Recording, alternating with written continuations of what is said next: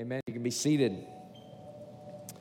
Thank you for being here with us this morning. Uh, just a, a, quick note wanted to remind you that we are going to have a Christmas Eve service, one at 4 and one at 5.15. Uh, somebody probably said that at the beginning of the service, but uh, I, am not sure. I just want to make sure you knew that. So thanks for coming out this morning and uh, being a part of Outward Church and, uh, and, and hanging out with us. So uh, this morning, I have the privilege of, of preaching uh, what is uh, what has been called one of the most difficult sayings of Jesus Christ. And uh, if you weren't confused uh, at the end of that passage, then maybe you should be preaching this morning because uh, it took me a while to really understand this. This is one of those passages of scripture that you read and you just go, What in the heck is going on here? What why did Jesus just say this? Why did he say that? Uh, and so on. And so uh, we're going to be in Luke chapter, chapter 14. Let me just tell you at the top here that ultimately the question that we have to ask is what is our response to Jesus? Because we have some people here who their response is, uh, is, is off. They have objections, they have accusations. Uh, toward Jesus. And so the question we have to ask is what is our response toward Jesus? Many of us find ourselves uh, uh, possibly kind of in the middle. Uh, we might be in the middle of, of, of, this, trying to remain neutral, trying to remain, you know, open to, uh, to some things. Many of us believe that, like, I, I just, if I clean up my life and I make things a little bit better than life, uh, life will get better. If I listen to the teachings of Jesus, that's great. That's, uh, that, that will help me kind of uh, become a better person. And in fact, I, I, just had a conversation with a couple of really nice folks I, I happened to meet just uh, through some circumstances. I ended up sitting down with them and I ended up, uh, uh you know, they asked the question that I loathe, and that is, what do you do for work? And, I, and, and then I have to answer, I'm actually a pastor. Excuse me. So sorry. um, I'm actually a pastor. I'm yelling over some really loud music, and they're like, "Why are you here?" And uh, and I and I and I get to say, uh, "I don't know," because I wanted to hang out. You know, wanted to have a drink. You know that that kind of thing. And uh, so then all of the uh, all of their responses begin to come out. All of their uh, all of their misgivings towards the church, all of their problems with the church, and they're very real. They're very real problems, they're very real issues. But one of the things that really stuck out to me is that they told me, like, here's all of the ways that I actually try to be a good person. I'm a good person and I don't need religion. I'm a good person and I don't really need uh, Jesus to do that, or I don't need the church to do that. And the truth is that these folks had had such horrible experiences in, in a local church somewhere that I don't blame them. I don't blame them at all. But ultimately, what it comes down to is this is like, what is your response to Jesus? Not what is your response to sinful people who uh, claim to represent Jesus. Ultimately, the question is, what is your response to Jesus, the person of Jesus Christ? And that's what this passage really speaks to, is that we've got some religious people here that respond to Jesus in some questionable ways. And so he says this uh, that the passage kind of sets it up in this way. I'm going to try to explain it and, and, and talk about it as we go along here. And we're going to try to get through this entire thing. We only may, may get through the, uh, the first objection, but uh, I, I'm praying you'll have grace on me if I, if I don't. And so, uh, what it says here in verse 14, it says, Now he was casting out a demon that was mute. So, this is a, a, a demon, and I'm, I'm so glad that we have children in the room. Like, this sounds crazy. Um, it is kind of crazy. It's supernatural. It's it's it's kind of otherworldly. We don't we don't see that, a whole lot of that. It's really hard for uh, uh, modern people to accept that. But w- what the scriptures tell us is that this happened. I believe it happens today uh, on some level, and and but I don't know how frequently it happens. But this is what's taking place. It's also one of the reasons why this passage is so difficult to receive. So Jesus uh, is casting out a demon out of, uh, out of uh, this person. The demon was mute, could not speak. Um, another passage says that the same demon was also blind. Uh, and so the person who had the demon was, was both blind and could not speak. And so when the demon had gone out, the mute man spoke and the people marveled. So Luke wants to tell us a quick story. So Jesus walking through town, he sees uh, he sees this guy who can't speak. He obviously has a demon, whatever whatever's going on, and Jesus just cast him out. So Luke wants to get past that story real quick, and he wants to get to what happens. And it says in this, uh, verse 15, but some of them said, He casts out demons by Beelzebul, the prince of demons. So basically, what they're saying is they're saying, uh, Your power to cast out demons came from Satan, came from the devil. So you've got these religious people. Uh, these uh, scribes, these Pharisees, these people who want to accuse Jesus, and they're saying, Your power to be able to cast out demons comes from demons. It's, it's demonic in and of itself. And the second thing that they say is verse 16 is while, uh, while others to test him kept seeking from him a sign from heaven. So what we have here is we have some people who see a, miracle. They, they see, they have an experience with Jesus and they have two responses. They have two objections or, or two accusations. The first objection is that your power to cast out demons comes from Satan. And the second uh, objection or accusation is that your miracles aren't big enough to prove your deity. So they're questioning uh, what he did, and then secondly, they're questioning who he is. And so I want to go through both of those objections. So the first objection is broken down into two, uh, into two parts. And those uh, two parts are basically he uses logic or reason. Uh, so uh, logic and then warning. The first part is logic, uh, and then the second part is warning of this objection number two. So Jesus begins to reason with his enemies. Jesus begins to use logic with his enemies. So he, it says this in verse 17, but he, knowing their thoughts, said to them, Every kingdom divided against itself is laid waste, and a devout, uh, divided household falls. And if Satan also is divided against himself, how will his kingdom stand? For you say that I cast out demons by Be- Beelzebul, uh, and if I cast out demons by Beelzebul, by whom do your sons cast them out? Therefore, they will be your judges. Now, a couple things about this little section. It, it's, it's famous, and it's famous in part because uh, I think it was famous in Jesus' day, but I think it's also famous because Abraham Lincoln used these, uh, this very same phrase in, uh, in one of his speeches. And it's, it's, it's very famous, and you can read up on it online. But uh, Abraham Lincoln used it in, in, uh, in relation to the country uh, in saying uh, that a, a, divided kingdom cannot stand. So Jesus is talking about Satan's kingdom and how that couldn't stand if, if they're divided. Uh, uh, uh, Abraham Lincoln was talking about the United States and saying that our, our kingdom cannot stand if it is divided. So that's, that may be why that might be slightly uh, familiar to you. But he says, but he says this. He's basically telling them, like, listen, uh, if Satan is casting out Satan, then that doesn't really work. Jesus is using logic and reason, and he's saying Satan cannot cast out Satan. Uh, Jesus is going to go on and he's going to heal more people of demons. And he's like, is, is Satan like uh, with me the entire time, like tearing down his own kingdom? He's like, logically, that doesn't work. So it doesn't come from evil is what Jesus is saying. It, it, that, that doesn't make any sense. And then the second thing that he says is this He says, By whom do your sons cast demons out? So Jesus is saying, like, uh, uh, uh, other Jewish contemporaries during that day uh, also casted out uh, demons, these Pharisees, these scribes, those, those types of people. And so Jesus is essentially saying, if you condemn me, you're only condemning yourselves. Barclay says that in his commentary. If you condemn me, you're only condemning yourself because if I'm casting out demons by Beelzebul, and perhaps what they're, impl- what they're saying is this, is that like, if you're saying the only way to cast out a demon is uh, through the use of evil, then you must be doing the exact same thing. So Jesus comes back to them with logic and he reasons with his enemies and he lovingly reasons with you as well.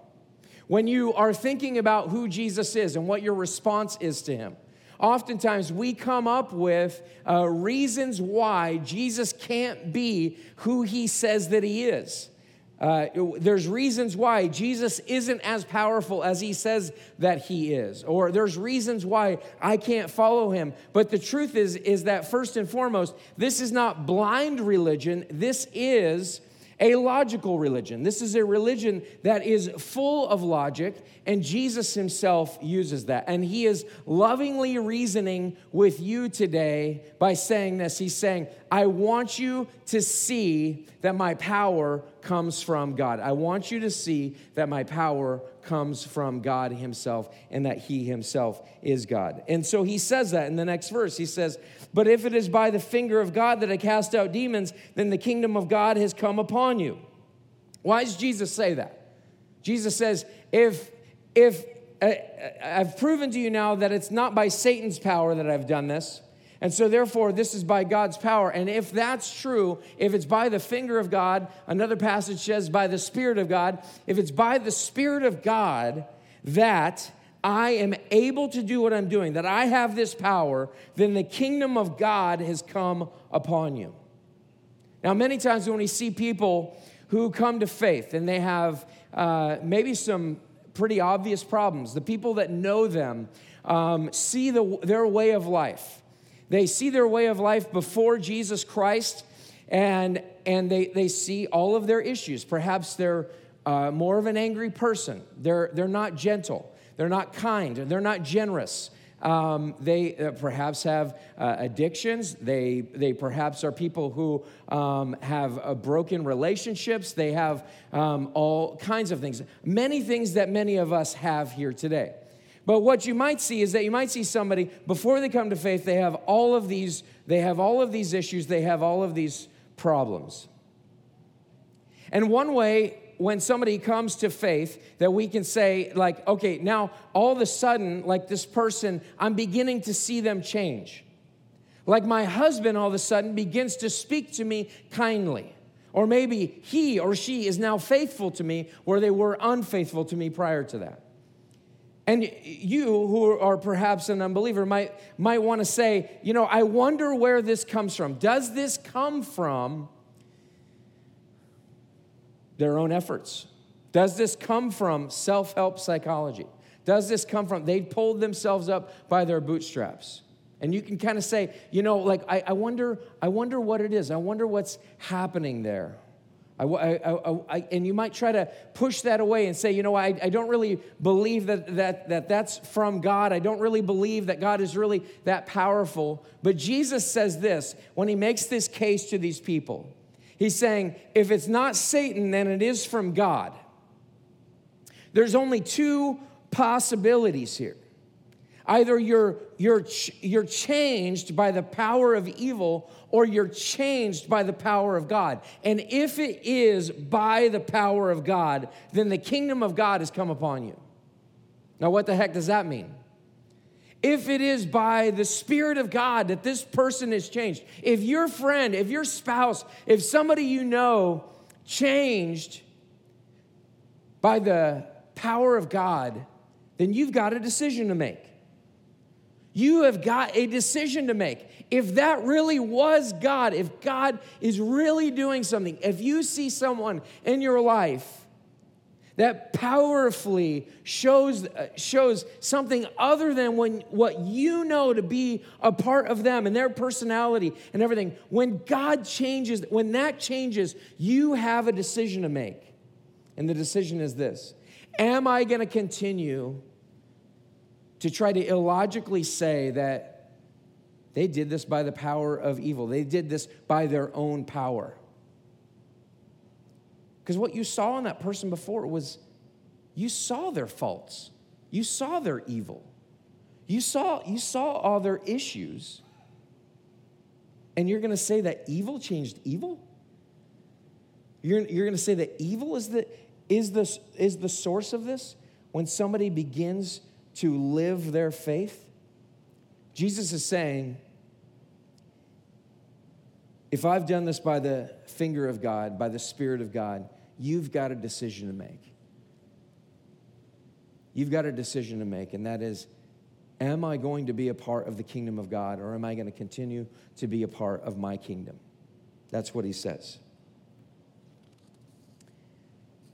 So then he says something else, which is very difficult to understand. We're still dealing with objection number one. We're still in that area of reason. Jesus is responding to the first objection, which is, You could only have done this by the power of Satan.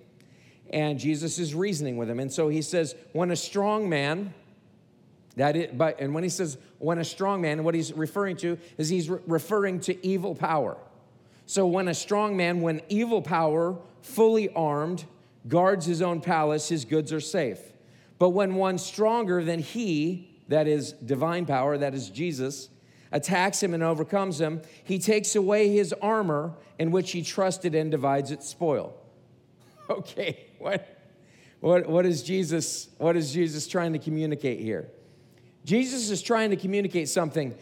When you have something like this, when you have uh, the issues in this life, in, in your life. Why do we need divine power? Why do we need the kingdom of God to come in and bring change to us? Why do we need this level of power that can overtake this evil, that can cast it out, that can uh, overtake him and take away the armor in which this evil power trusted and divides his spoil?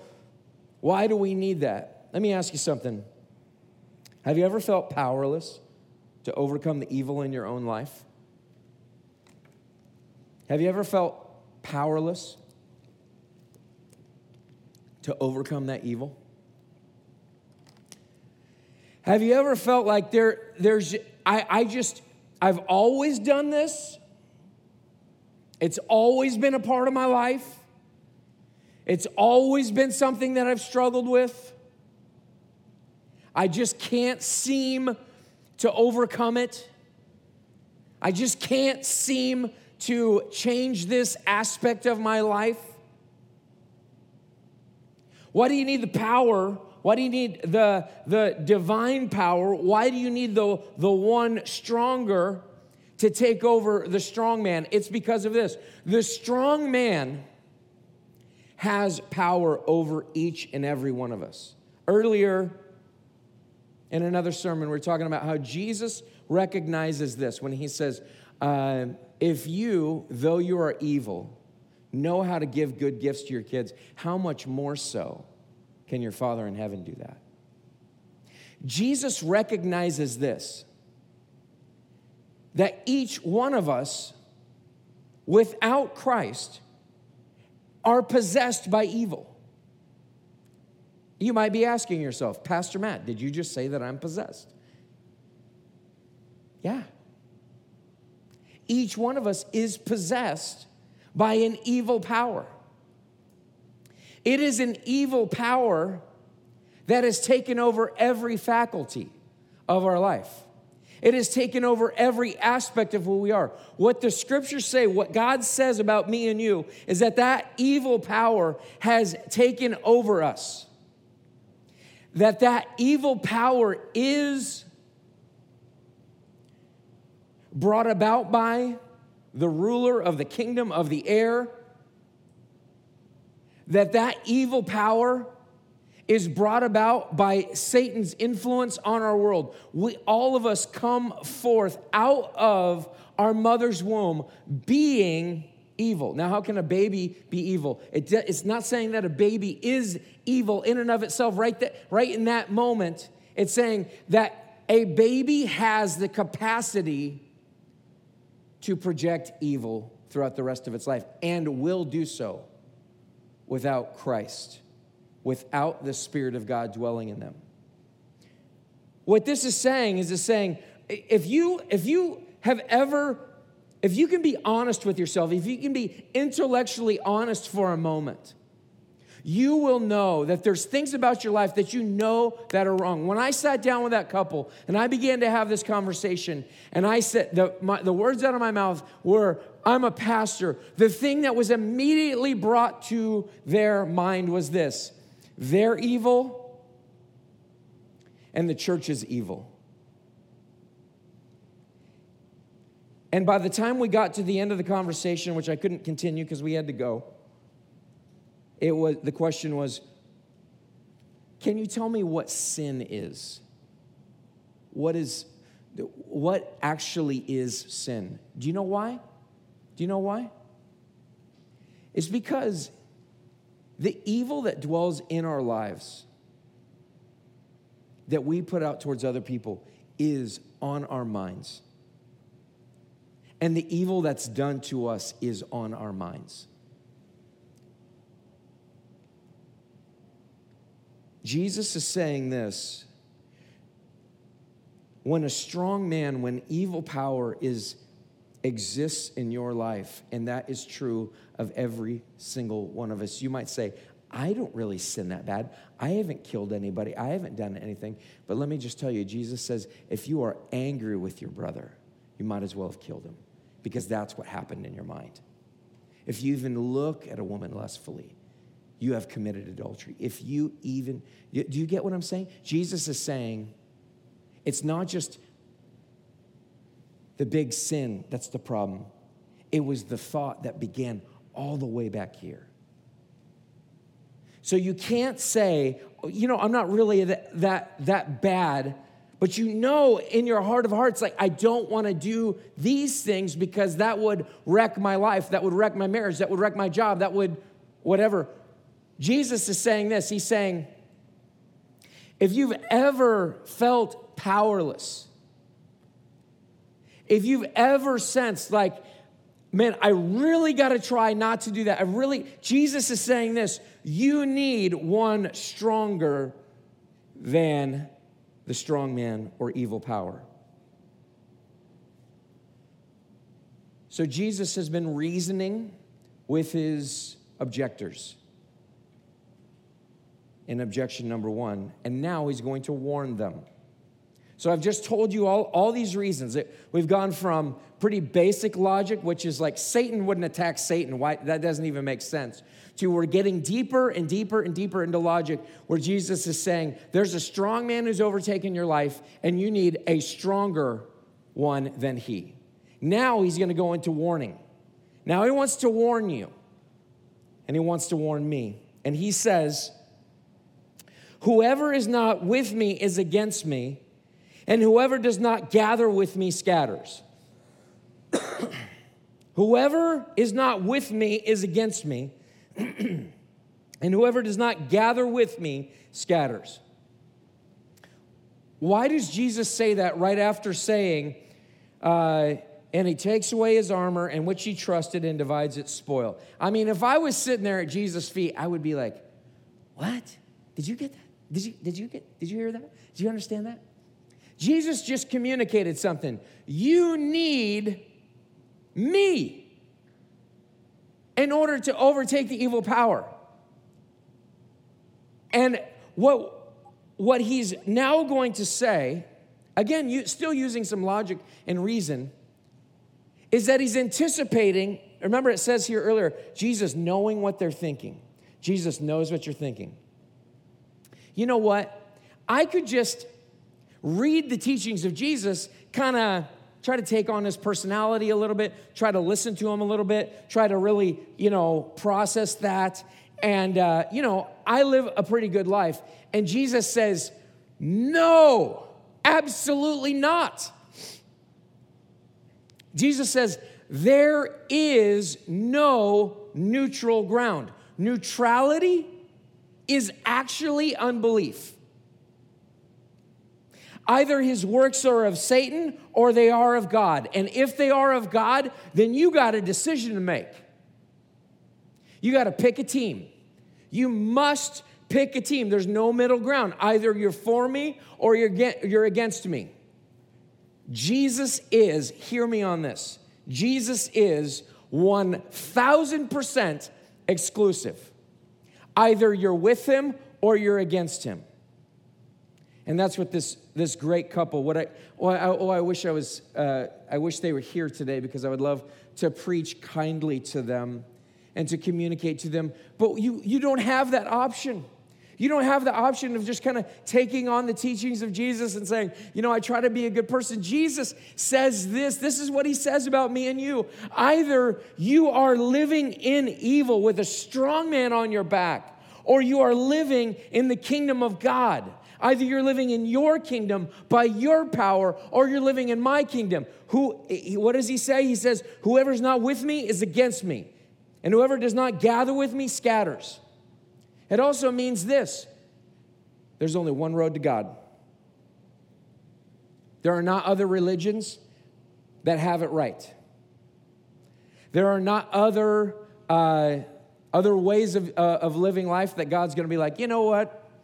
You kind of did the same thing. You know, this teaching of, of Buddha or Confucius or whoever it is, Muhammad, uh, is basically the same teaching as this. And so, you know, we'll give you credit. You know, like in, in, in college, you know, uh, when, you, you know, I, when I went to uh, seminary, I uh, did not have a lot of credits uh, from my uh, undergrad. And so they, they had to look at, like, here's my life experience. And they were like, you know what? You've been preaching for 10 years or however long. We're to give you some credit for that. We're to kind of, we're to kind of do that. And then sometimes you can be like, you can CLEP, take a CLEP test out of a class. You can kind of CLEP out of this class so that you can be like, okay, I'll get credit for that because I kind of know that material already. And then maybe you pay for those credits or something like that, even though you didn't have to date. Jesus doesn't take CLEP credits.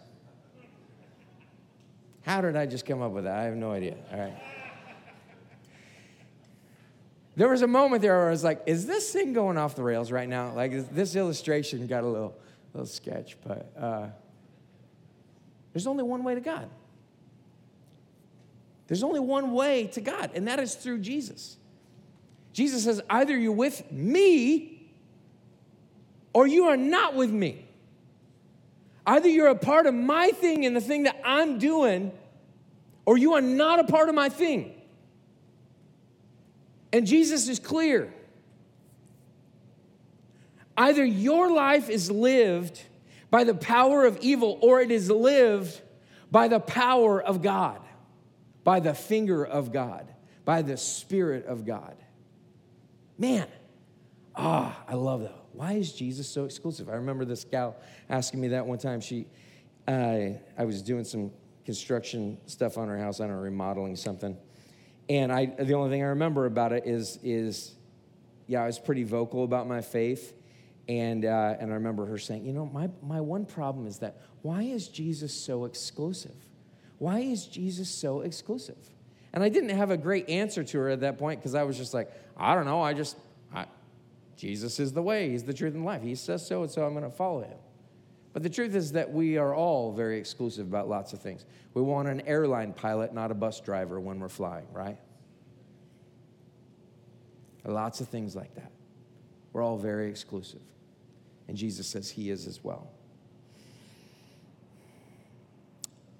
Another fantastically confusing statement here, which I love. This is part of the warning piece of objection one. So sorry if you're confused, but walk with me. Verse 24 When the unclean spirit has gone out of the, a person, it passes through waterless places seeking rest, and finding none, it says, I will return to my house from which I came. This is like a fantastic story. What? Okay. And when it comes, it finds the house swept and put in order. Then it goes and brings seven other spirits more evil than itself, and they enter and dwell there, and the last state of that person is worse than the first. Oh my gosh. I take a drink of water before I tell you this one. What is this saying? When an unclean spirit gets cast or, or gets taken out of a person. What is that? What is that saying? It's saying when an unclean spirit, when evil leaves a person, the way that we might say it today is we might say, uh, when somebody turns over a new leaf and they make some changes in their life, they stop, they stop kind of doing evil and they start doing some good, albeit by their own power.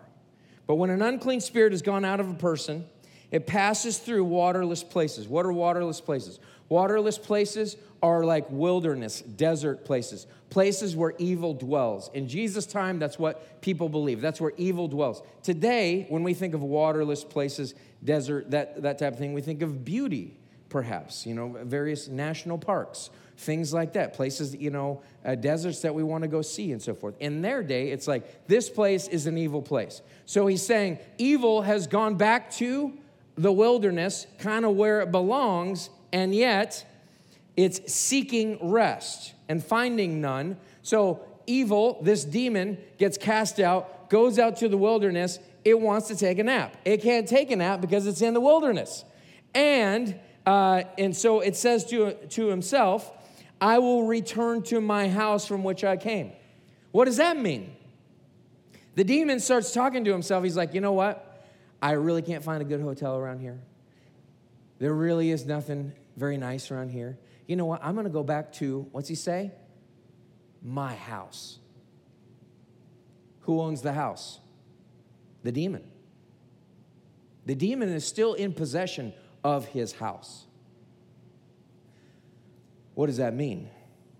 Who is, who is the house? The house is the person whom the demon has been cast out of. Many times, we try to clean ourselves up. And let's just be honest that the world is made a better place when people make moral changes.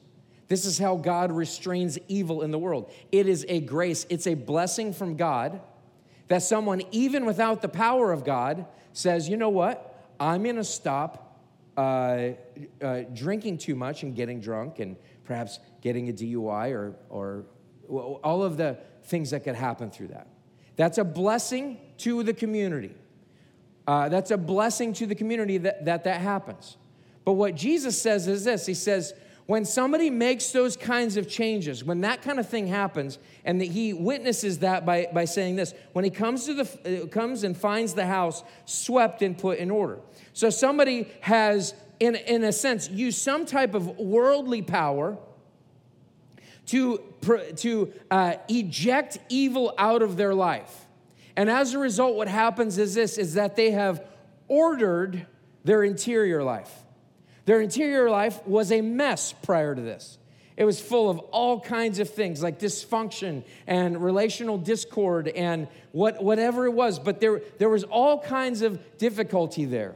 And so they've ordered their life. But Jesus says this is that when you eject evil without the power of God and you order your life, you actually make more room for evil to exist in your life. And not as not just as bad as, the way it was before, but even worse. Even worse evil. You see what he says? It brings seven other spirits more evil than itself, and they enter and dwell there. The last state of that person is worse than the first. So Jesus says, when you eject evil out of your life, what happens is this you order your life and you open yourself up to the possibility of contracting additional evil that is worse than the previous evil. You ever heard of this statement? Idle hands are the devil's workshop? It's basically putting down one thing that's evil and not picking anything back up to do. It's, it's, it's basically uh, putting something out of your life that's bad and not filling it with something that's good. Like if you're if you're gonna say, you know what, I'm gonna stop uh, eating carbs. I might have had this conversation with myself. Uh, I need, need to stop eating carbs and, a night, and I need to be more active. Uh, the problem is, if I just stop eating carbs and then I don't work hard on being active and I and I don't fill that time with something other than just like sitting on the couch eating pretzels or something like that. If I don't do that, what happens is this is I just kind of continue in the same place. If I don't input something else there. Now that's that's a common sense reality in our world. Jesus is saying it works on a spiritual level level. Jesus is saying that when when you eject evil out of your life, but it's not by the power and the Spirit of God, you open yourself up to receiving additional evil. Think about Ephesians 5:18, and do not get drunk with wine, for that is debauchery, but what? But be filled with the Spirit. Don't get drunk with wine, but be filled with the Spirit. What, what the Apostle Paul is telling us there is that, like, in order to overcome this issue of drunkenness, it can't just be that I expel drunkenness, but I must also be filled with the Spirit. In order to see my life uh, actually change and not take on additional evil practices and not become just prideful in myself because I got rid of this problem and I got rid of that problem and I got rid of that problem. Have you ever met that kind of person? The person who grew up in a really rough home. They pulled themselves up by their bootstraps. They became very wealthy. They became uh, very successful. They became all of these things. And now they're a complete jerk. Because, why? Because they have so much pride in their life.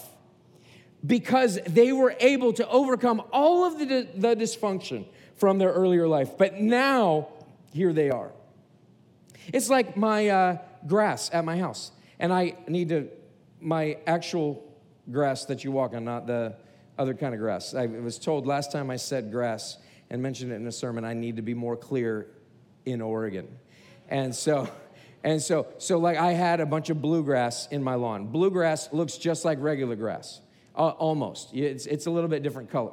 But I had a bunch of bluegrass in my lawn, and so I got some crabgrass or uh, bluegrass killer, and I sprayed it on there. I had to wait quite a while, and, and, it, and it killed all that. And what was left was this my grass looks very thin now.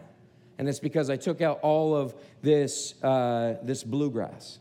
So here's my grass, and it's very thin, so there's lots of dirt spots. But you know what attracts bluegrass? Just dirt areas without grass. The best way for grass not to attract bluegrass is for it to be full, for it to be completely filled in. What is God's offer to you? What's your, uh, what is God's offer to you? His offer to you is that you receive his spirit. His offer to you is this Jesus is saying, I'm, I'm warning you with this either you're for me or you're against me. Either I'm the one who does the work or you do the work and you're in a worse spot than you were before. If you do the work, it just opens you up for more stuff. Jesus, by his power, must change your life.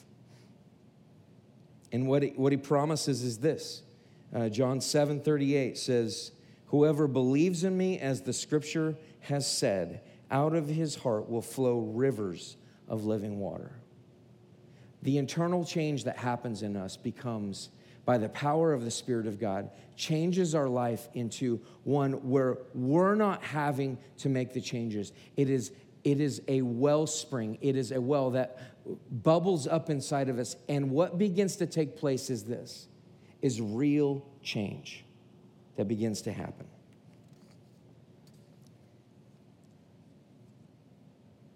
It says in verse 27 As he said these things, the woman in the crowd raised her voice and said to him, Blessed is the womb that bore you and the breast at which you nursed. But he said, Blessed rather are those who hear the word of God and keep it. I'm going to end right here. A woman gets overtaken with emotion. She's hearing Jesus teaching.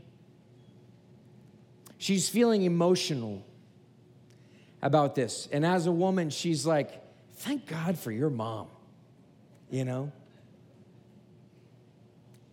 Thank God that you were raised right, young man. Oh my gosh, I'm so proud of you.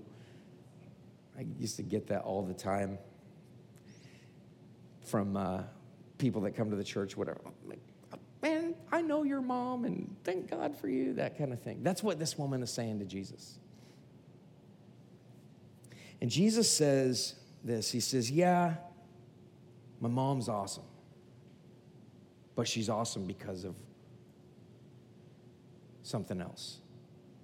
She's not awesome in and of herself, she's awesome because the Word of God came to Mary and said, You're going to bear a son. And you're going to call his name Jesus and he is going to be the savior of the world.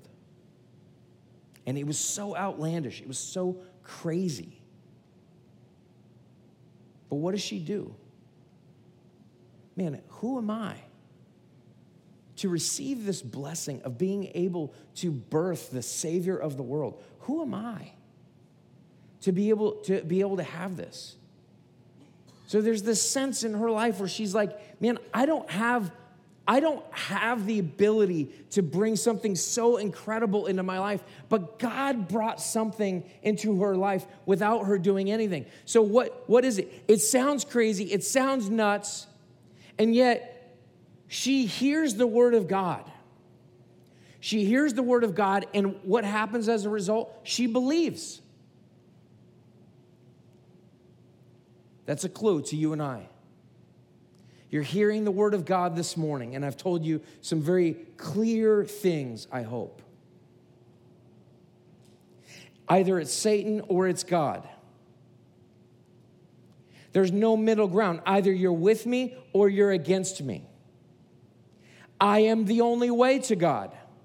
I am the only way to true life change. What is your response? What was Mary's response? Mary's response was yes.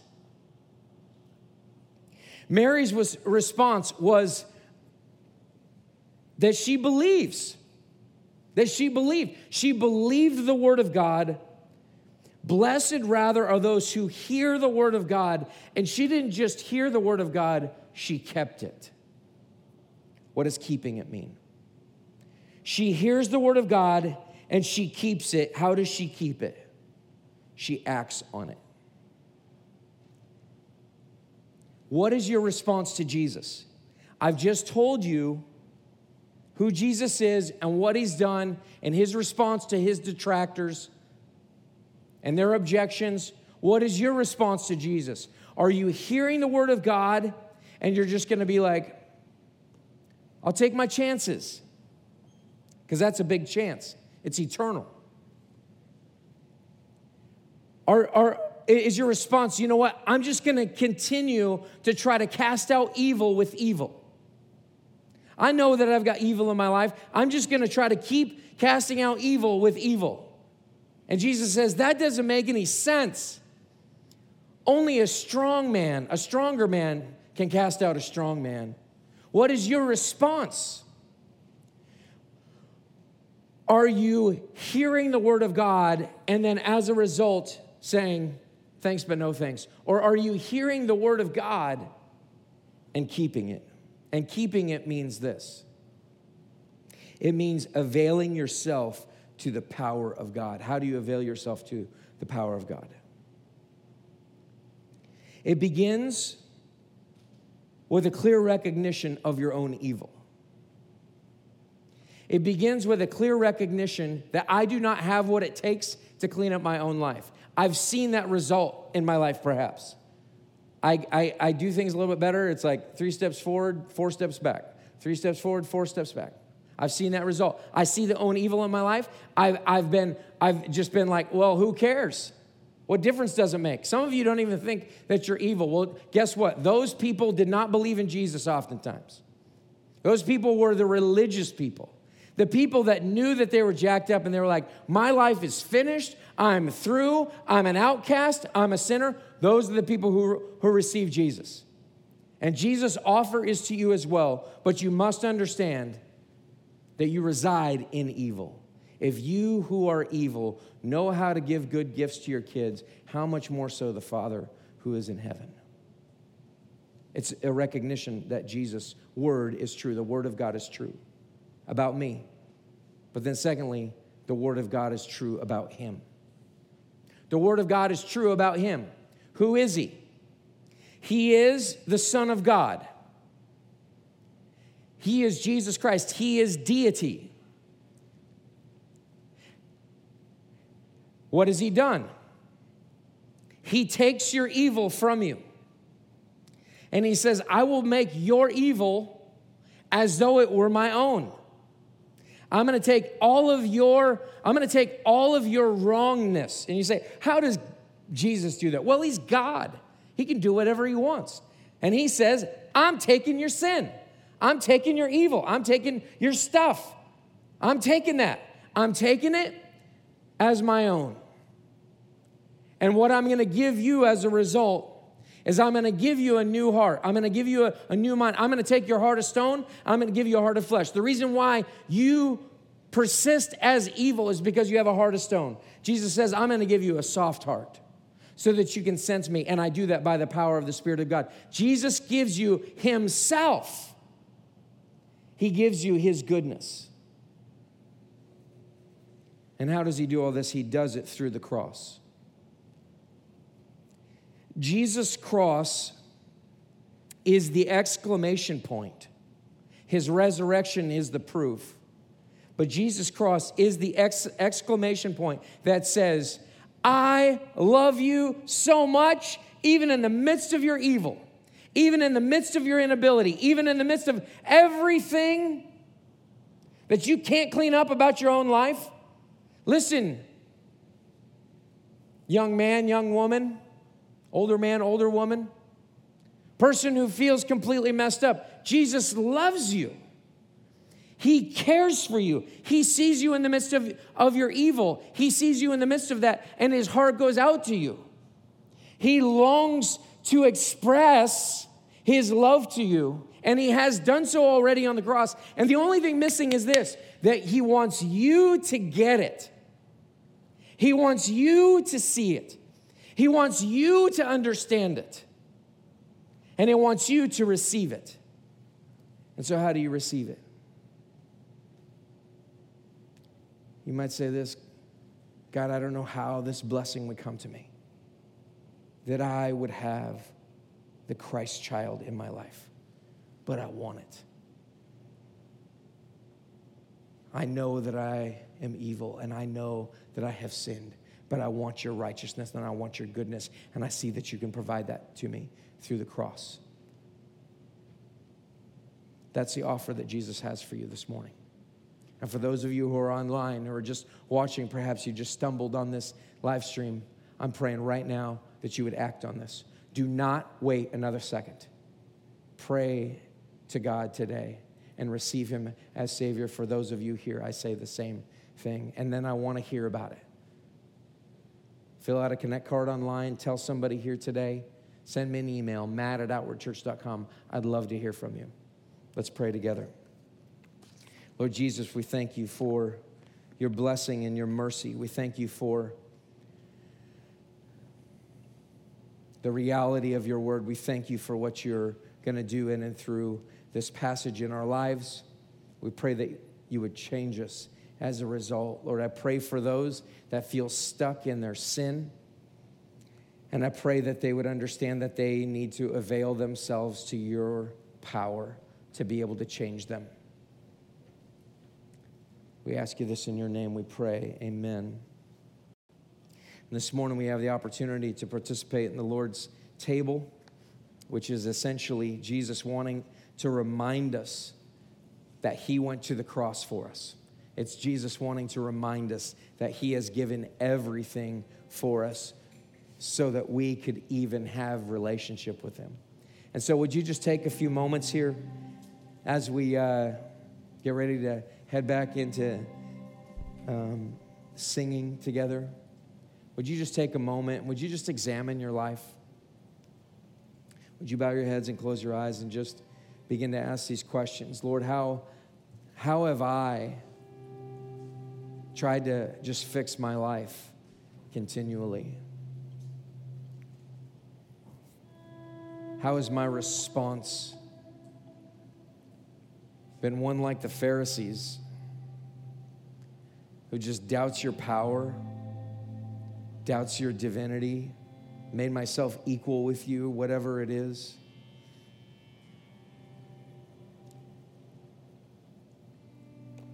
Lord, what sin do I have in my life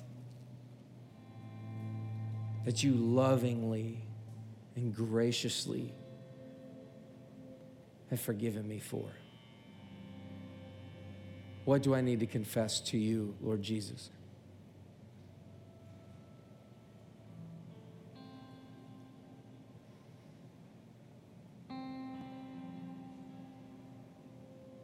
Lord, we thank you for, for forgiving us. We thank you for your grace and your mercy. God, I'm praying for the person right now that just feels so unloved. Just feels like they do not live up to your standard. Lord, I'm praying that you would just affirm to them that they're exactly right, that they do not live up to your standard, and you love them all the more. Where sin increased, grace increased all the more. It's like you're more loving because I'm more sinful. How can that be? How can you be so gracious? Why would you give more when I take? Why would you love more when I hate? But God, you are that good, and we thank you for that. Would you remind us of it this morning?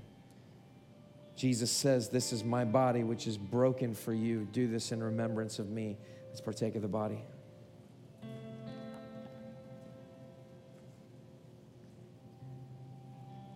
And he says, I poured out my blood. No one takes my life from me, I give it of my own accord. He says, I gave my life for you and I spilled my blood for you. Let's partake of the blood together. Thank you, Jesus, for what you've done. Amen. Let's continue to worship.